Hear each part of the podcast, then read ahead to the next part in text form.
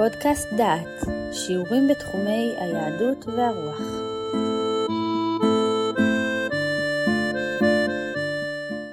ברוכים הבאים לפודקאסט דעת, לקורס חוק, מוסר ומלחמה. נתחיל בהקדמה לקורס ונתאר מה יהיה בתוכו. המסגרת בה חיים בני אדם בצוותא היא המדינה.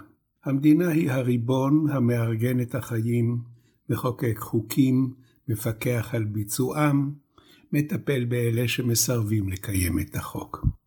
החוקים נקבעים לפי השקפת עולם חברתית, דתית ומוסרית. בני אדם שונים זה מזה, והשקפות העולם של כל אחד מכוונות לחוקים אחרים. כיצד אם כן יוחקו החוקים? לשם כך נערכות בחירות, והנבחרים מייצגים את השקפות העולם, ומגיעים להסכמה המאפשרת חיים משותפים למרות הבדלים בהשקפת העולם. כל חבר בחברה או במדינה מסכים לפתרון המשקף פשרה בין עמדות מנוגדות, כדי שאפשר יהיה לקיים חיים ביחד. מה קורה כאשר אחד טוען, אמת, נכון שהכנסת חוקקה חוק על דעת רוב הנבחרים, והוא משקף הסכמה של החברה כולה, אבל אני יודע שההסכמה הזאת בטעות יסודה. היא אינה מוסרית, אינה דתית, היא חותרת תחת אשיות החברה והמוסר. אינני מוכן לקבל את ההחלטה ואני מתכוון להפר אותה. בבעיה זו עוסק הקורס שלנו. עד כמה יכול הפרט למתוח את החבל, לסרב לציית להסכמות הציבור, ובכל זאת להישאר חבר שווה זכויות. אני אתן כמה דוגמאות.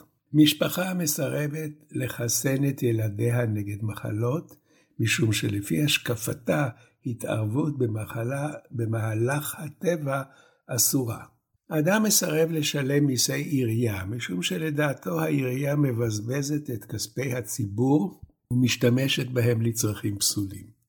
אדם מסרב לשרת במילואים מפני שהוא נשלח לשמור על הסדר באזור ג'נין, ולדעתו אין למדינת ישראל מה לחפש שם.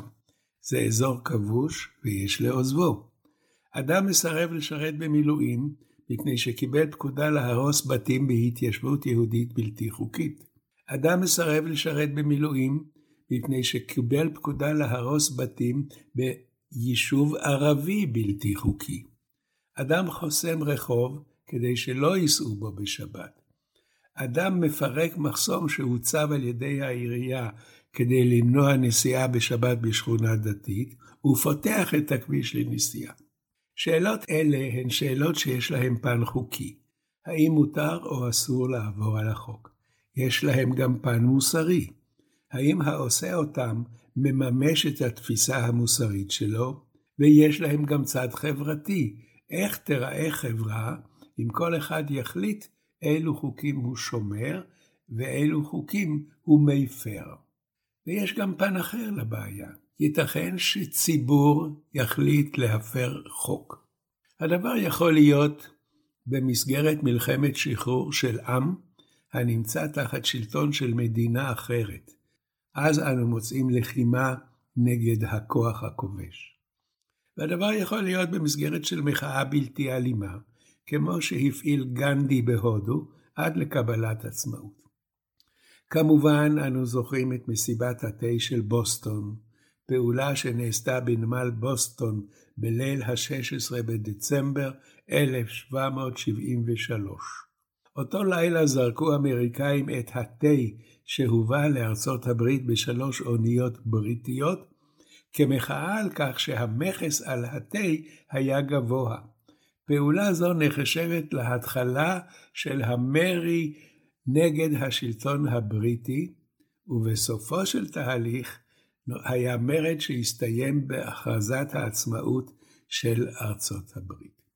על כל אלה, בקורס שלנו, חוק, מוסר ומלחמה.